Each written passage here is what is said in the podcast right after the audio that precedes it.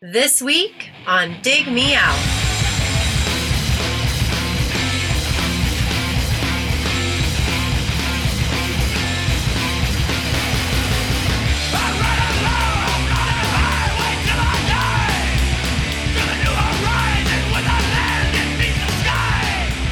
With your hosts, Jason Zia and Tim Manici. Jay, we're back again with another episode thanks to our Dig Me Out Union on Patreon.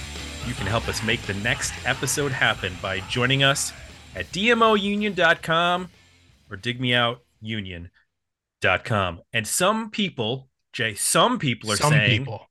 They. they, some people are saying that we have some new union members that we need to introduce. Well, those people are right. Uh, I've bundled them all together in a in a cable like package. For those of you who still have cable, uh, you're getting both your HG uh, TV and your Discovery all in one here. So we need to welcome to the union Ian Wobble. I think Ian was a, was actually a patron before. Yes, uh, he King- suggested many albums. Yeah. Okay. part of the community for a long time. Yeah. There you go. Uh, Kimbleton, also known as Kim Bowie, who was like a someone who was suggesting albums when we were doing the the Yep. PayPal Old school. Yeah. old school. I believe, I think Kim Bowie suggested like Spiderbait. That might have been one of I his believe picks. so. Um, Tanya Richardson, welcome to the Union. Tanya has been active on our Discord already. Love it. Very cool. and Marv. I was hoping it was maybe Marv Levy, but it's not. um, it's okay. Is Marv Levy still alive? Yes, he's still alive. Oh my goodness. He's still God alive and kicking. He's like 97 years old. That, for those who don't know, that's the Buffalo Bills coach from when they went to the Super Bowl four times. Uh, personal hero has the single greatest insult in the history of football when he disagreed with a call and he called the official an over officious jerk.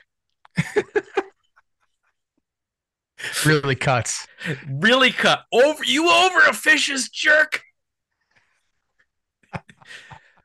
he was he was known for having a Buffalo thing ever. yeah, he, he was known for having a very big vocabulary, um, and also being a big war, World War II uh, nerd. A lot of his locker room speeches involved like Patton and stuff like that. Mm, as they should. So, yes, exactly.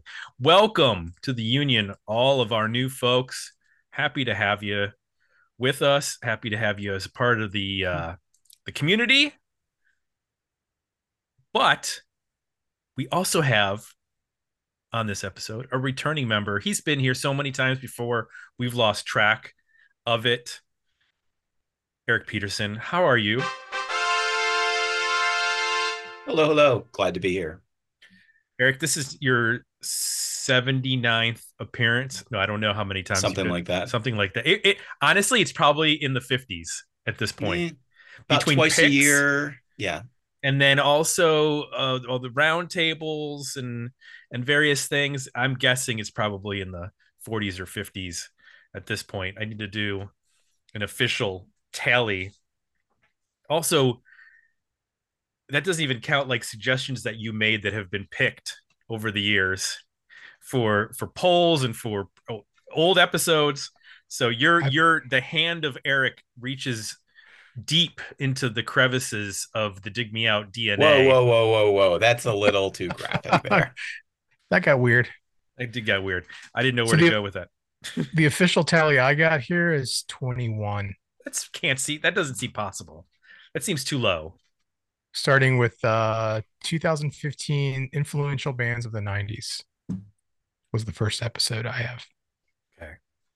I'm gonna need to audit our our record keeping because it seems it just seems Good luck with that. yeah we've never we haven't kept any official records so this is like uh Our official records are the website. That's it. that's it yeah we should probably take this more seriously at some point after 14 years. So eric you've brought to us a wide variety of interesting records. What do you have for us for 2024 All right. Well, usually I do my picks in October, but uh, due to the fact that the uh, Dig Me Out 80s focused on hard rock and metal is sort of new and people are excited about it, it was like when Tim contacted me and said, Are we ready to do a pick? I was like, Yeah, we'll do mine now. And my pick is the 1999 album by the band The Hookers called Black Visions of Crimson Wisdom. Now let me explain. I rejiggered I know. our our our Patreon picks so they actually match up with the month in which people joined because of time over over time things have gotten out of whack. Wanted to make sure I got that back in line. So and we also we had you special doing uh, Halloween episodes for a couple years. Yes. So this this realigns the the the planets and the stars are now realigned correctly. Um, I have you reached down like the hand of God and and placed them in the proper places. Are you quoting Temple of the Dog now? Uh, I don't know. Am Reach I? down. Reach down and pick the crowd up. Anyway, Oh, He reached down and copied and pasted the text. I learned there you something. go. Real uh, quick side note on Temple of the Dogs uh, album. You know, Mike McCready has a solo on one of the songs, and apparently when he was recording the solo, his headphones went out, so he just kept playing because he knew what the key of the song was, and he just kept soloing, and then and they ended up keeping it, even though he was not listening to the song at all. I don't know which song it is. I have to look it up, but um, that's crazy. Sometimes it might be better to do sometimes when you're soloing. I, I guess so. Can you give us a little um uh, how did you discover this band? Uh, when was that? That sort of thing. Oh wow. So I'm sure that um I stumbled upon them because they were part of that late 90s high energy rock and roll scene with bands like the Hellacopters, Electric Frankenstein, the BellRays. And I think they showed up on the full fistful of rock and roll compilations. And I saw this record and I picked it up. I think it was a bit of a buzz in the group of people I know that were involved in that scene. Um, I do know that for a lot of a lot of people, or more maybe more like a few people, this is the album by this band. Uh, they enjoy their other records, but this one, as my friend Tom Bagley said to me last fall, this one they just kind of captured a a magic of um, energy and you know channeling the uh, the, the kind of 70s hard rock uh, that you know was really missing from the landscape of that late 90s. Jay, had you ever heard of the Hookers? I remember the name. I never heard the band though. I mean, I was into that. I'm still into a lot of those bands. Um, heard some of the compilations and stuff. So I, I would hear, even if I didn't own the albums, I was still hearing, you know, pieces of, of uh of different bands. But no, I don't remember hearing them. Uh, the name sounds familiar though. Had you heard them, Tim? No, I had not. And so this was completely new for me. Let's get into some history of this band, uh, which I thank you, Eric, for sending links. History of the band. Because searching hookers on uh, Google can get a little troublesome. I'll just I don't say need that. you to go to marriage counseling over something that I suggest Yeah. you listen to. Not So for that that reason, at least. yeah. So they formed in uh, Louisville, Kentucky, Louisville, Kentucky in 1994, um, or Lexington, sorry, but they were based in Louis- Louisville. They were originally called the Fayette County Hookers, and then they released it or they shortened it to um, just the Hookers. Uh, their first release was the 1996 seven-inch EP "Kiss My Fucking Ass." Subtle. very subtle. Uh, then their first full length came out. Uh, well, they had a couple more. They had a, a couple more seven inches um, for various labels, and then their first album, Satan's Highway, came out on Scooch Pooch Records in 1998. That was followed by a split CD with Electric Frank- Frankenstein called "Listen Up, Baby." That was released on Man's Ruin Records, which is the uh, San Francisco label. The album we're talking about, Black Visions of Chris, Chris, Crimson Wisdom. Crimson Wisdom is a tough. That's like the sixth. it's messing with my mouth. Tongue twister. Yeah. That was released in 1999, also on Scooch Pooch. I believe Scooch Pooch put out like bands like Zeke and some other artists. I when I saw them live uh, after this album came out, they were touring with Zeke. Okay. Some more seven inches, lots of seven inches by this band on various labels. Um, they did do a sub pop single of Deep Purple. Uh, it was Deep Purple and Krokus covers of Highway Star and Ready to Burn. That was released in 2000. Hmm. Um, they released a live album, uh, Blood Over Germany in 2001, more seven inches, a live and unreleased album called Ripped from the Crypt in 2008. Uh, it sounds like um, they were kind of inactive at that point. I'm not sure what the uh, there was like a break or something. Maybe that was before that, but some more seven inches were released, and that's kind of what I've all seen up until 2014. It's midnight, the witching hour. Is that the last? Um, is that an EP or or an album? Do you know? Eric? Um, I I think it's an album because I think I have that one. It's not particularly super memorable, but got it. Um, I've got it. So. Oh, and then yeah. there was also Horror Rises from the Tombs on Green Mist Records in 2011. I think that might be the one that I have. I have one or two of okay. those. You have a lot of seven inches, like split seven inches with other yeah. bands and and and ones of their own. And then there's a, a compilation called Casting the Runes from the Battle of Clontarf to the Gates of Valhalla. Wow. that sounds epic. Yeah, it does. That was on Devil Doll Records in 2005. So yeah, their uh, their uh, disc Discogs page has quite a few releases for a band that we did not uh, know. So interestingly, uh, the band was formed by Adam Neal, aka the Rock and Roll Outlaw. Mm-hmm. Adam Neal was also in a band called the Glass Pack, which I have two of their records on of well MP3s of their records. Hmm. Um, must have picked them up in the 2000s via some file sharing or something like yep. that. Um, and then the there's a lot of members of this band. So can we, just, can we talk about Adam Neal for just a moment? Yeah. The, there's two other important 90s bands that he was in. One was called Nine Pound Hammer, which was okay. a high energy kind of bluesy alt rock band. And the band that grew out of that was Nashville Pussy, which he was also involved with for a while. Hmm. Okay. So for this album, and I mentioned there's a lot of members of this band. You have Adam Neal um, singing. On lead guitar, you have Stony Tombs. On second guitar, Blizzard of Haas, also known as Chris Hosner. Um, the drummer is Chris Hamilton.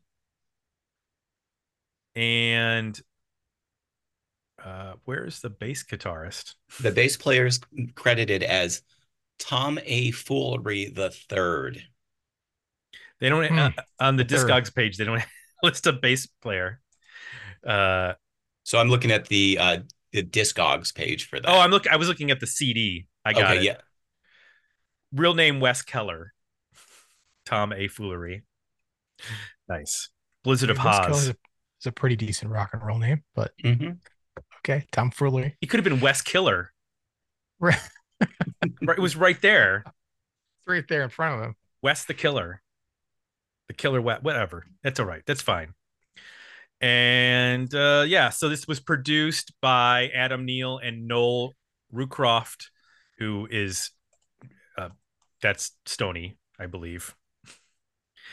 And um, they uh, they describe their sound as the thunder of Blue Cheer, the speed of Motorhead, and the teachings of Anton LaVey.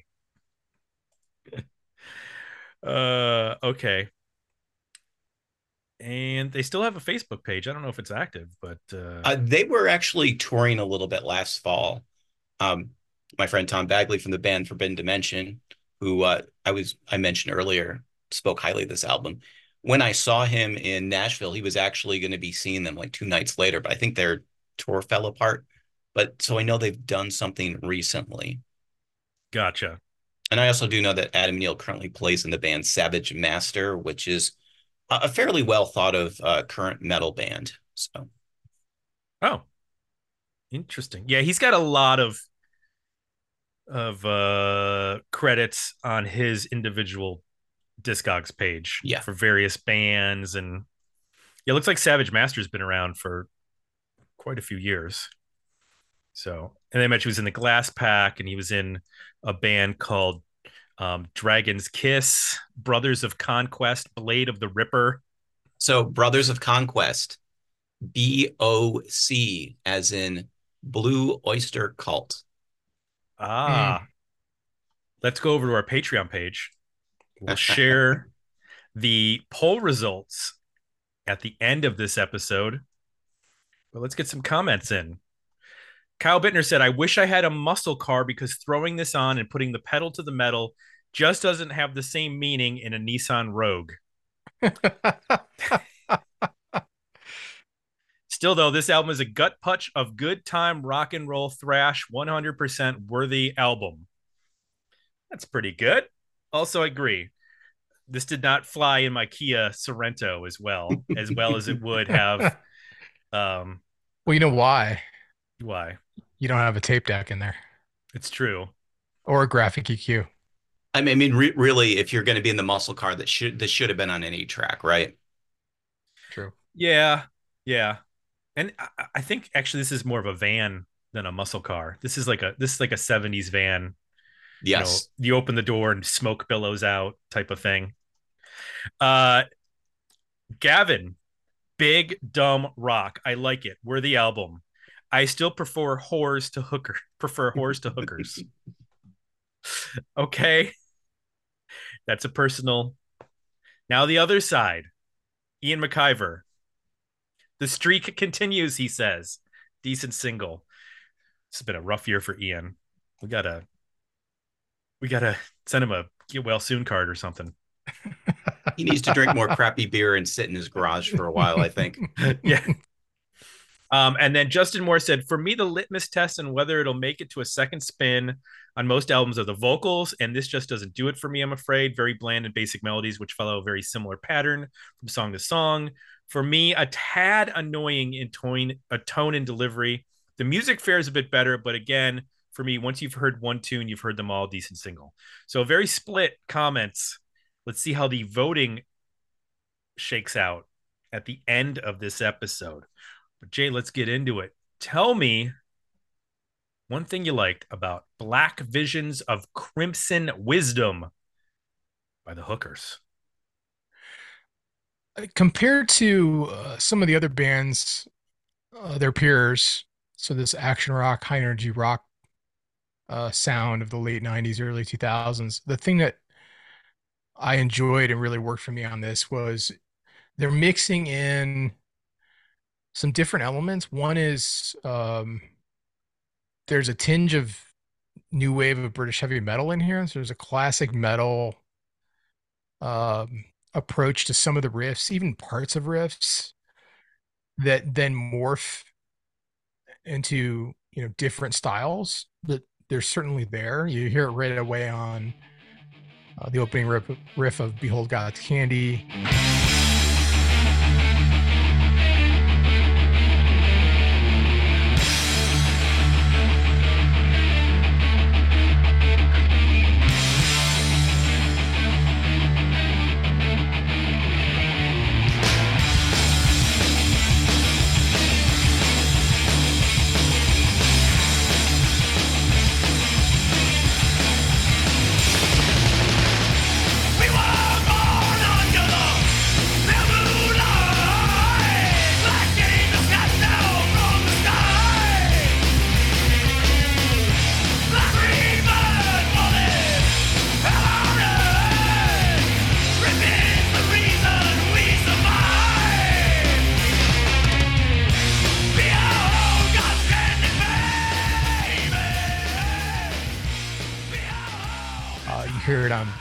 Ball Crusher Love Machine, which half of that riff that starts the song sounds like Iron Maiden, and the other half is blues, like a blues progression, which is kind of bonkers, but like they make it work. Uh, another example would be into Glory Ride. Uh, it's got that heavy classic metal feel in the guitar riff.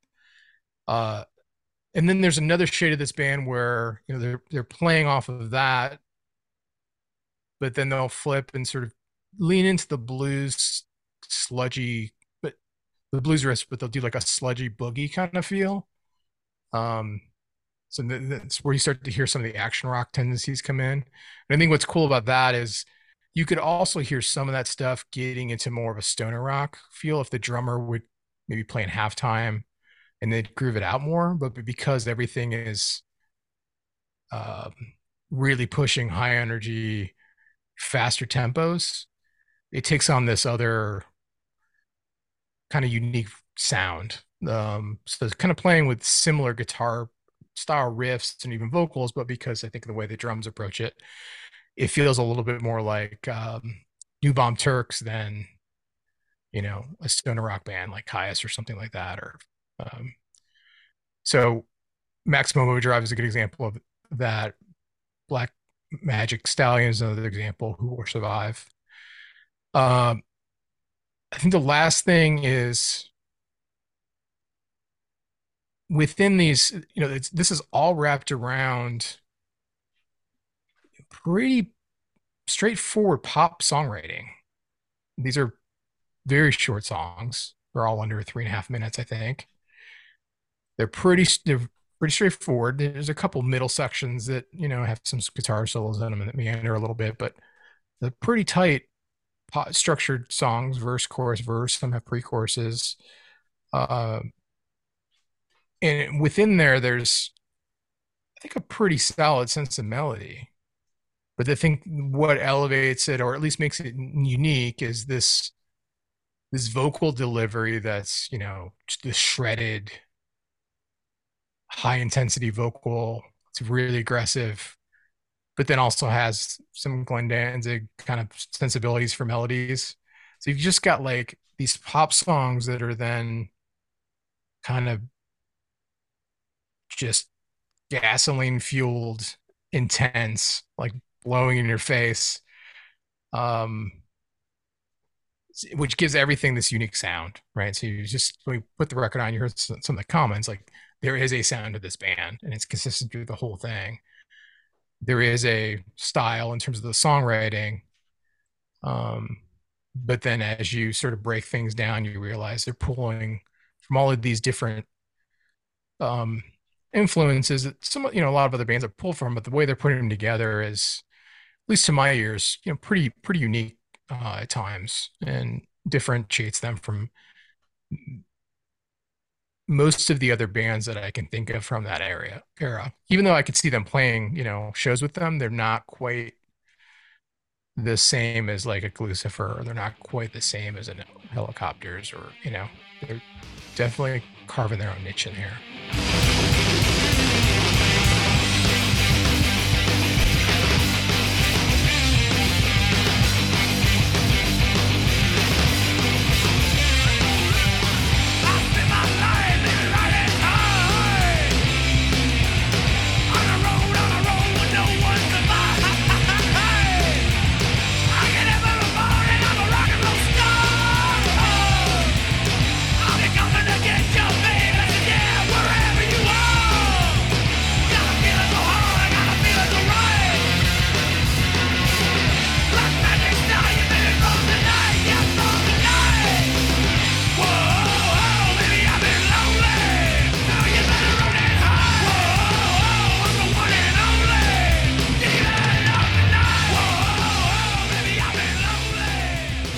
So that was, that's what worked for me. Um, how about you, Tim? What worked? Well, I don't have the same background when it comes to metal that you do. So the my initial impression was, oh, this is like this. I guess this is like thrash. I, I guess this is a thrash record. Hmm. Um, and then as I listened to it, Mark, and and started actually like reading because I didn't want to like prejudice myself by reading a bunch before I listened to it. And then I read it, and there was like oh, this is punk. Oh, okay. I didn't. I guess I didn't think of that that this would be punk. So then I started to listen to it with that in mind. So when I heard a song like "Ride the Dragon to the Crimson Light," I go, "Oh, okay. This kind of has a a early Hellacopter, super shitty to the max kind of feel." With that, over the way that those like everything is like in the red on that album and the guitars are super distorted and he's doing a lot yeah. of screaming as opposed to the where they they kind of streamline their sound on the next record. Um so i then i started to get a better grip of like okay what are they doing? How does this connect to action rock when this is not necessarily a straight up metal album like i was thinking? And i also and i noticed that the songs were short too. I'm like well this isn't metal. These songs are too short I where's the yep. instrumental breakdown with the with the finger picked classical guitar? Like this doesn't there's something missing here. We're you know what I mean? Like yeah, yeah. Where's yeah. the double guitar leads and and the the I was just when I realized the things were that weren't there, I started to go, oh, okay, now I get this. Um, so like you, I love that these songs are so concise and just punch you in the face really fast and then run. And then they another one comes and I have no idea what he's singing for the most part until you get to the chorus. But I was listening to this on Amazon Music and every song is marked explicit. I'm like, I don't know what he's saying that's explicit, but it's nice that they mark them all. Uh, because I'm not going to play this when the kids around. um, but I really liked the energy of this record. And, and like you, I heard when you mentioned Kyuss, I was like, oh yeah, I it, there, there's some of the sludgier. They're not necessarily slow songs, but they're just they have a little bit more thickness to the tone um, based on whatever the notes that they're playing. I definitely picked up on that and and, and like that.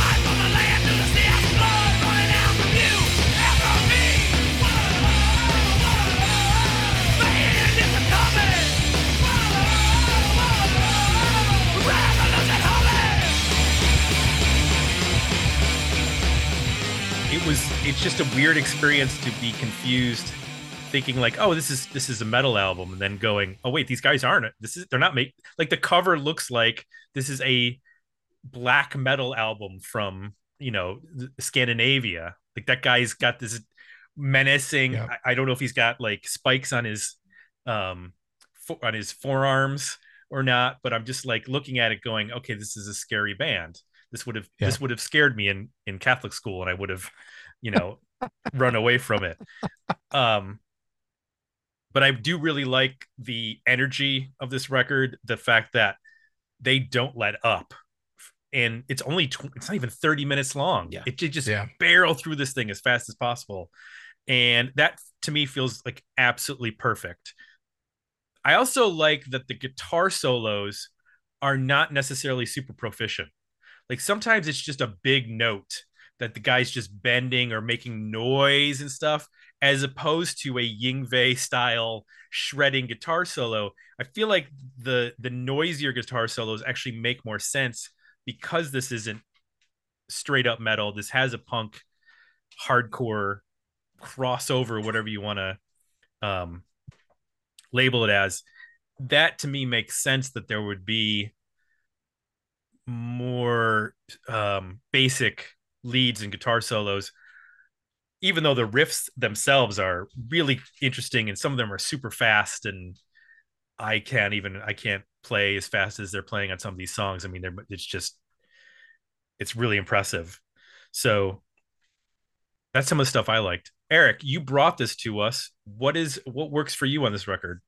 So there's a couple things. Um i like the energy. That's the, that's the biggest thing. This is the the kind of record that for me, you had a bad day at work and you just want to scream along with something in the car on the way home. This is that energy.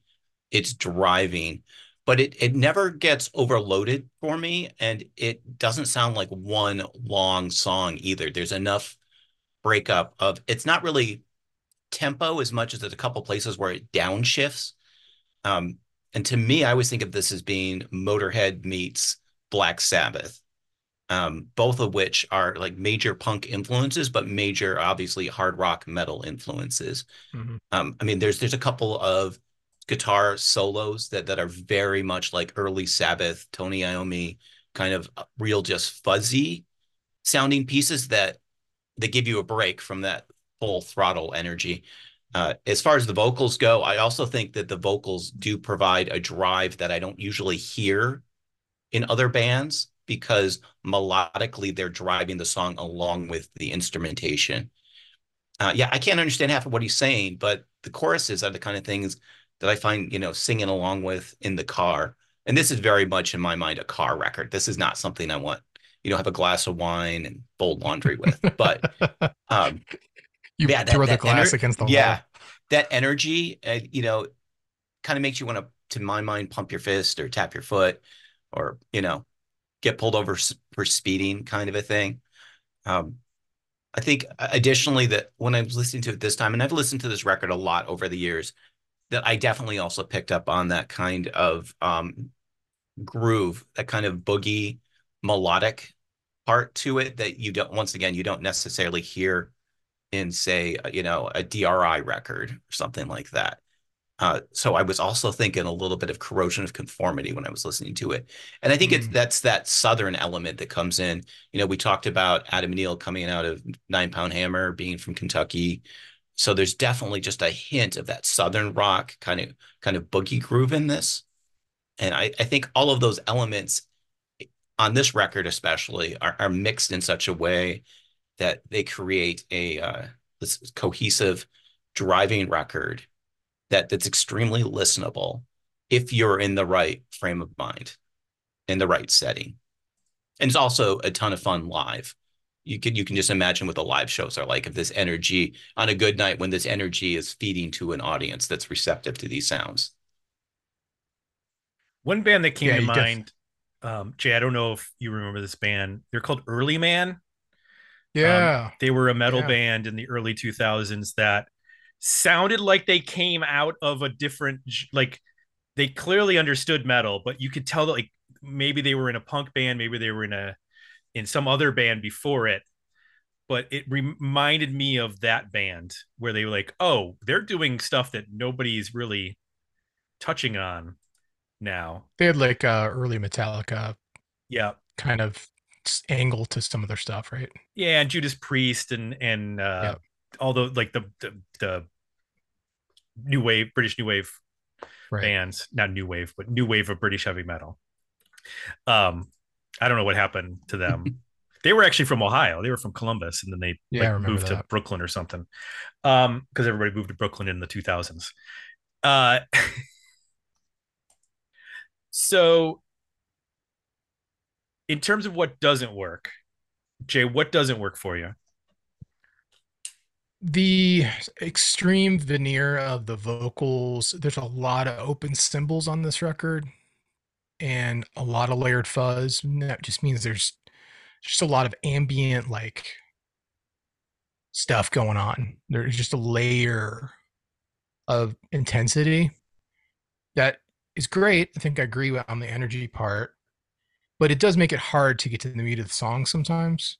Uh, it takes, I think there's several tracks here where it just took me time to repeated listens to really get like, oh, that course is really cool. You know, I didn't quite hear that the first time I listened to it, but now, you know, a couple listens in, now I'm able to kind of get to it because I was just hearing the volume and the intensity at first. Um, and I think the other aspect of that is that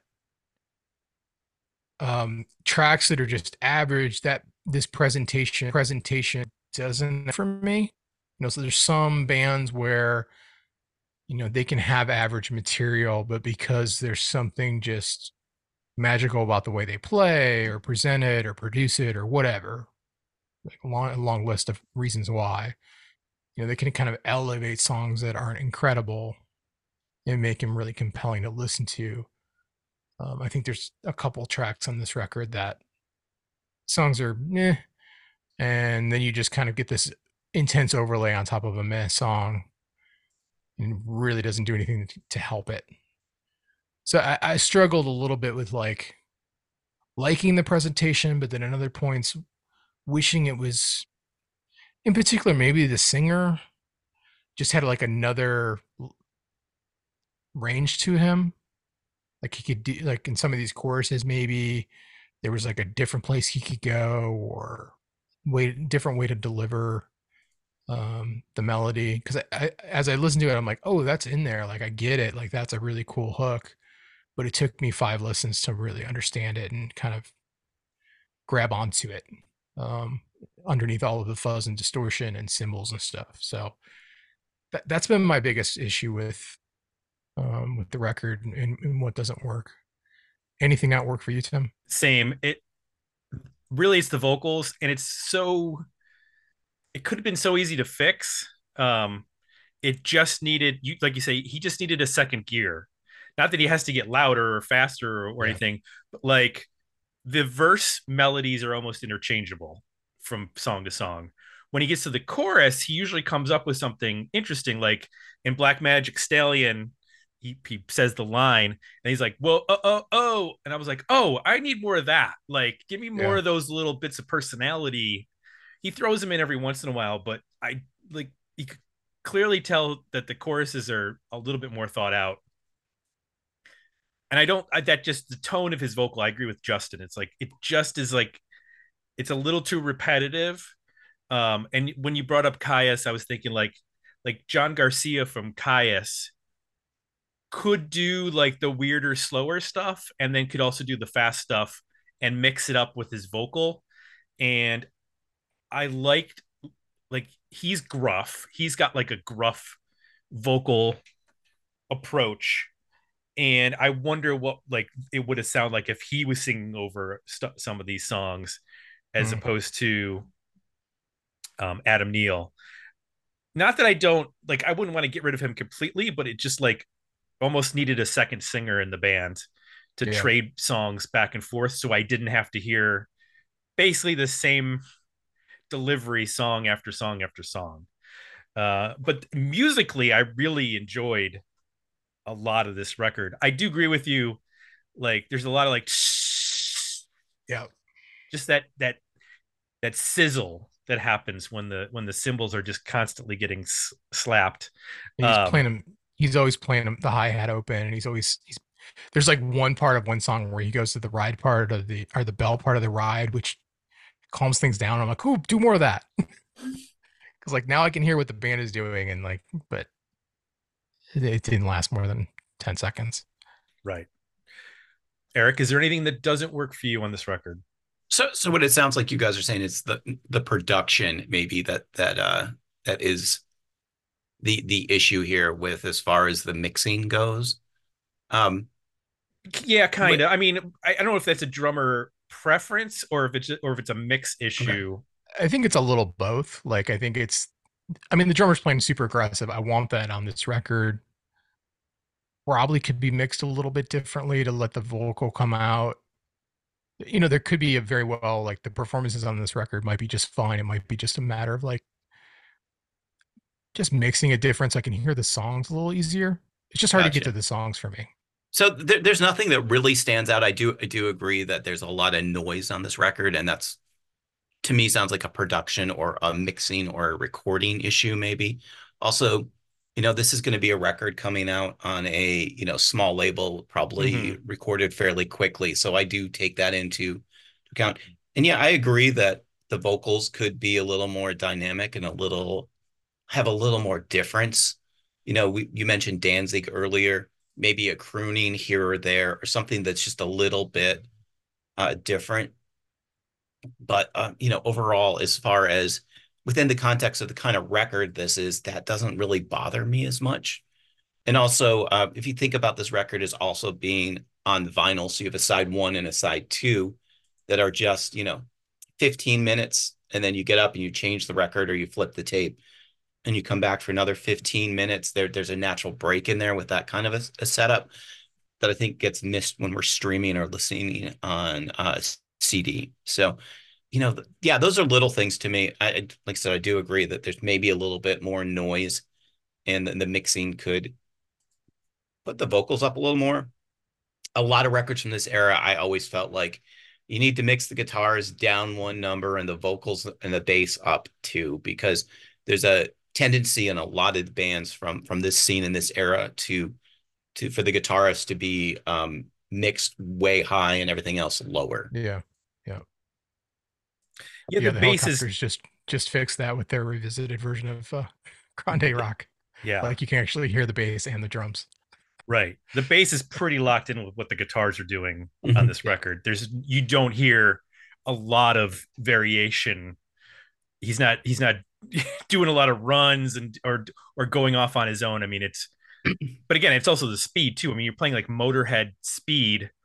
Uh, And a- Mo- Motorhead's a great touchstone because, you know, famously Lemmy's voice is not super dynamic, but he was able to carry these kinds of songs and maybe be a little more have give them a I don't want to say personality, a little more dynamic. But he was also the Mhm. bass player. So he was Right. You know, driving that that part of their music. he also sang in a lot of ways very clearly even though he had a very gruff again that word he- you know like he gargled glass kind of vocal. Um but you can make out what he's when he especially on like the singles you know if you like aces spades or eat the rich or whatever you can hear him- what he's singing very clearly Well, that Uh, that's that stems from his uh, you know, previous bands. The uh he was in Hawkwind where he sang, and before that was it the um God, I can never remember the the name of the band. There was a couple of them um that he was in where they were much more traditional UK um pop, you know, UK invasion style bands. Um, so I have, I'm curious about their place in the whole action rock like world because I've I've heard of a ton of bands, even the ones that I've never heard. I've heard the names. Mhm. I might have heard the records, but I've never heard them come up. Is it because they're on these tiny labels in Kentucky that they're not mentioned in like the same realm as you know the Hellacopters Gluecifer, backyard babies, that kind of thing? Probably. And probably also because they're they're more tied to the that Nashville pussy scene, which definitely Okay. is a band that got mentioned, but you know, they weren't, you know, and frankly, th- this this album's kind of an outlier. As I recall, their other albums don't sound quite quite this much like a 70s hard rock record.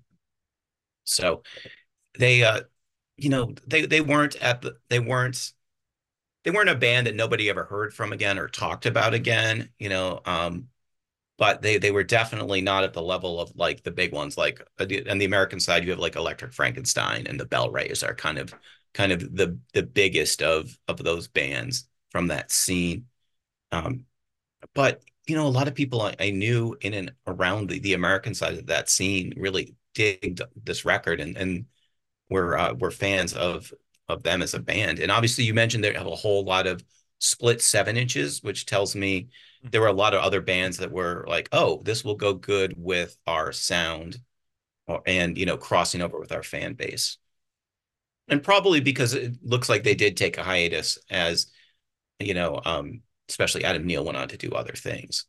Right. Right.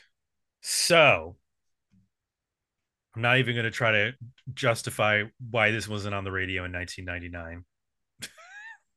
this Well, is Th- This should have been on maybe college radio. If you had a college radio station Sure. that had like a metal show or a hard rock show, and uh, they had any of these songs that you know weren't going to get flagged by the FCC, you know, they could have been playing them next to Electric Frankenstein or Motorhead or, you know, you you were talking about thrash earlier. thrash always has had a very punk edge to it. Mhm. In a lot of ways, thrash is like the bastard child of both punk and metal. And you think about like Danzig the band, you think about Anthrax, you think about even Metallica or Slayer. All of those those bands were huge fans of not just metal but punk. And Right. so that's where you know, that's where a lot of the sound comes from. Yeah, and I think that's what initially confused me because I'm trying to I'm trying to rectify this is a punk band, but this doesn't sound like punk. This sounds like a metal band, Mhm. but it's not quite metal because they're doing things that are not metal enough. are you metal enough? Not quite. Uh But that that typified, I think, mo most of the bands in this sort of sound and genre. Yeah. they just put it together. Each band put it together in a different way, but it was still like, you know, a late '70s album collection with a couple like punk records mixed in from the early '80s, and you sort of put that in a blender, and you know, hundreds of different combinations can come out, but it's essentially the same ingredients. So of, of the uh, the big four Scandinavian bands, you know, being Hellacopters, Gluecifer, Tur- Turbonegro, and the Flaming Sideburns, this is definitely more the Gluecifer, Turbo Negro side of things rather than Hellacopters and Flaming Sideburns. Yeah got it. Turbonegro uh, comes up as the next song whenever I let this play out. So every That- time it's a different song, but it's always them. That's interesting because when I looked up like cra- crossover thrash, like none of those bands that we just talked about come up. It's like DRI and Cro-Mags and Biohazard, Agnostic Front. You know, uh, then these are bands. None of these bands I've checked out. I know the name. I know all those names. I but I haven't checked them. I, you know, SOD. I've, I know the name. Never listened to them. Uh, who else is on here that I? SOD, I believe, is a side project of some of the members of Anthrax. Yes. Yep. And is it one of the guys from Corrosion of Conformity, maybe? Or am I thinking of a different band? It might And- be. Um, you might be right. So let's get to our overall ratings on this record.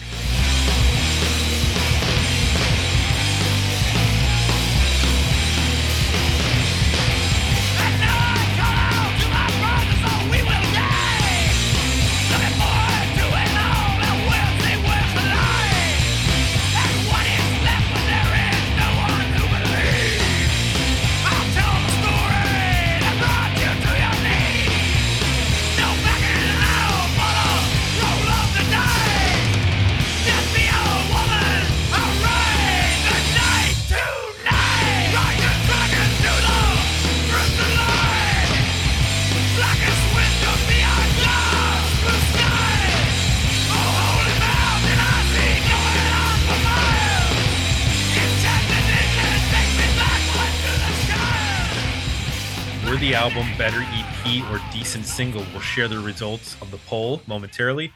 Jay, where do you land? There's stronger and weaker material on here, but they did the right thing by making this a short burst of energy. Like uh, this barely 30 minutes. And that's exactly what this kind of record should be. Uh, has no business getting over that. And we've, I think, reviewed other, many other records um, where they overstay their welcome. You know, I think this band, it sounds like on this record, they know the statement they want to make. They got a handful of songs to do it. Um, they plug it and let it rip. So I think based on that, I'm gonna go with a worthy album. I mean, it's hard to, it's over so fast, uh, and it's all so cohesive. Um, it's hard to, you know, whittle it down to an EP and have it be any more meaningful than just, you know, what's there on the full 30 minutes. So, you know, ride the ride the dragon to the crimson light. Not my favorite song. I'm not sure about the little psychedelic guitar solo during Cold Funeral Mountain. It sounds a little too Iron Butterfly, but whatever. It's like middle of the record. It's sort of a nice little change up. Um, but you know, I can nitpick here and there, but I think it's a pretty fun slice of energy. So I'm gonna go for Worthy album. It was the Where you at, Tim? first ever Iron Butterfly reference on this podcast. I mean, I'm it's sure. legit straight up. I think Oh yeah, I know what you're talking about. Their guitar solos. yeah. Um, I, I feel like this is this is a polarizing record in terms of like you either gonna turn this on and go yes and throw the horns and rock out, or you're gonna be like fuck no. and I think the comments that we got on Patreon pretty much bear that out.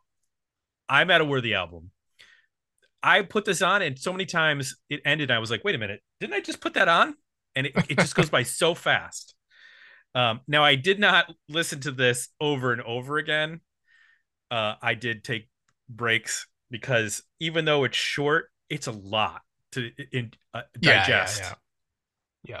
But I, s- there I, there is definitely a mood for this record, and uh, it fills the bill quite well. So, worthy It's- album for me. It's good dragging in the middle of the day. You just pop this on for 30 minutes and it's like a shot of caffeine. Mm-hmm. Eric. Oh, it's e- easily a worthy album. Uh, looking at it in the context of what kind of a record this is and what kind of record it's wanting to be, it it does exact it knows exactly what it is and it does exactly what it's meant to do. I, I totally agree that it doesn't overstay its welcome. Anytime that it it drags you on to the next thing, that the the energy is really what's there. And you know, thinking about it as far as other 90s records or especially songs that kind of this album reminds me of. In a lot of ways, it feels like Black Sunshine by White Zombie. It's got that same kind of like drive, and uh, obviously Rob Zombie's vocals in that era were not quite this rough, but we're definitely in the same kind of yell slash bellowing. So Mm-hmm. if you know you got the muscle car, you're in the garage or whatever, and yeah, you need something to get you get you moving. This this will definitely do it. Well, our patrons shook out 63% worthy album, 38% decent single. There were Wow. no better EPs. oh yeah. I think that's what we're saying. Like it doesn't make sense. Either you're in or you're out. There's no sense in like editing it down and like messing around with it. So I, I'm going to call out one person who who I want to know what they thought of this record, and that's Chip. I want to know what Chip thought of this record. Chip, All right. you're on notice. We expect a full report in Discord. Yeah, and this is this is on Bandcamp. You can go to the Hookers uh Bandcamp page and they have their releases on there. And uh you know, I think it's It's like- most of their albums. I don't think all the singles are on there. They might have been collected. Um, but they also have like I mean, you can buy t-shirts and looks like there might be even some some uh, vinyl for purchase on their website as well. So if you want a shirt that says hookers on it, there you go. but that's pair of worthy albums for Black Visions of Wisdom. Uh Black Visions of Crimson. Crimson Wisdom. Wisdom. Yeah. The- oh, that's not uh on Apple Music. The word crimson is not in yeah, there. it's also not on Amazon. They must have not typed it in. They forgot to type Crimson, Yeah. but it's on the album cover. Oh, yeah, I'm looking at the two side by side. I can see it in the album cover, but not in the actual title. Also, on the album cover, there's like these two lines after hookers, and some places have it listed as hookers two Roman numeral ones, as if it's Yeah, like hookers it's- two. Two, because it's a, their second full length album, as I recall. Oh, okay. Well, that's nifty, but makes it confusing for the. Well, and the next one is not Hookers 3. Aw. Come on. Let's be consistent, people.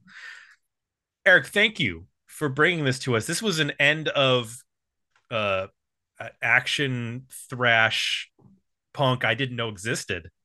So this is uh this is new Is territory for me. Something that you're interested in exploring more of. Yeah, I'd be curious to know what other I mean you mentioned Nashville Pussy, which who I've heard. Um because they they played Columbus a bunch of times Yeah. when in the 2000s. Uh, actually, one of the I know they've gone through some lead singers. Uh, one of the lead singers was actually from Columbus, guy named Johnny Wiles, who was in a band called the Barbed Wire Dolls, not the one from Pittsburgh. There was a different Barbed Wire Dolls from Columbus. and then he became the lead singer of Nashville Pussy for like I don't know if he was on a record, but he definitely toured with them. Um, so that was like kind of a big deal when they played here because he was the singer. I I think they played Little Brothers. Might have been, yeah, it was like early two thousands. Anyway, if there's other bands, please put them in the Discord that are that are similar to this, and I'll go check them out because this is an interesting. So I'll just Sound. I'll just shout out one of them for for the listeners, and that's a Canadian band called the Cripple Creek Fairies. Uh, same kind of like high energy um, groove metal, I guess you could call it. Um, yeah, that that's they're a, a little more on the boogie side than than the Hookers, but that's another band I think of as being in this space. Also, there was I mentioned it earlier. There was a series of compilations called "A Fistful of Rock and Roll." There's 13 volumes, and the plan was they were going to release one a month starting in January of 1999, and the 13th one would come out in January or January, February of 2000, and it was supposed to be a snapshot of rock and roll worldwide at that moment. I think they got the first six out and then it fell apart. Eventually, they all did come out. But bands on these compilations are bands like we've mentioned, you know, Gluecifer, uh, the BellRays, Electric Frankenstein. Sal from Electric Frankenstein's the one that put the compilations together. Uh, but there's a bunch of bands on there like the Gaza Strippers and um, Flaming Sideburns. Uh, just, yeah, they're well worth checking out for anybody that wants to explore kind of the breadth of the worldwide scene. There are compilations that are more uh, location specific. The Ride on the Rocks and the Swedish Sins compilations are definitely more oriented towards Scandinavia, but the uh, Fistful of Rock compilations are well worth checking out. The Gaza Strippers. There's a name I haven't heard in a long time. We saw. we I s- saw them. Yeah. Yeah, we, I remember that. They opened for the Hellacopters. Yeah. That's like Zen, right. Zen Guerrillas there, Zeke is on there, Yeah, the Super saw this. Suckers. I mean, the, the list just goes on and on. You'll recognize it probably about a third of the band names, and then the, the rest are, you know, bands that that never made it anywhere else, or, you know, existed for a little while or just faded away. That's a name I have not heard in a very long time.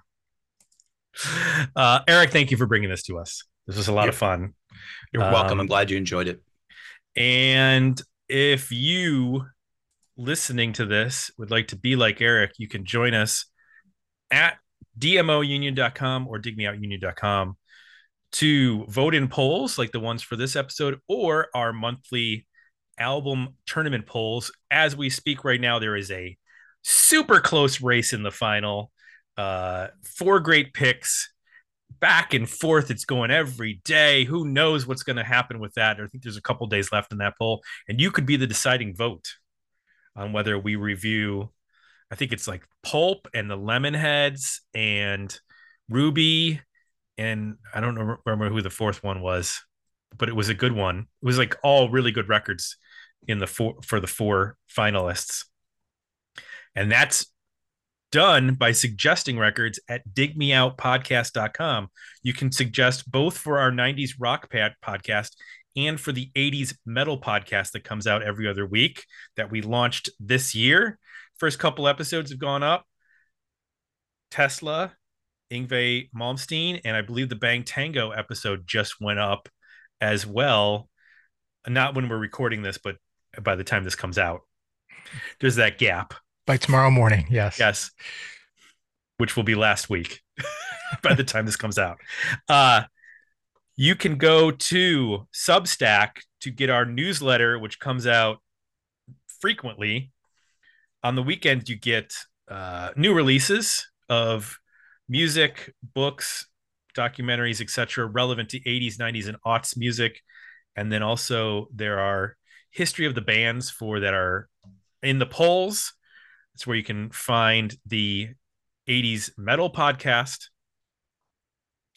And lastly, Apple Podcast is where you go if you want to leave positive feedback for this show. So for Jay, I'm Tim. We're out. We'll be back next week with another episode of Dig Me Out.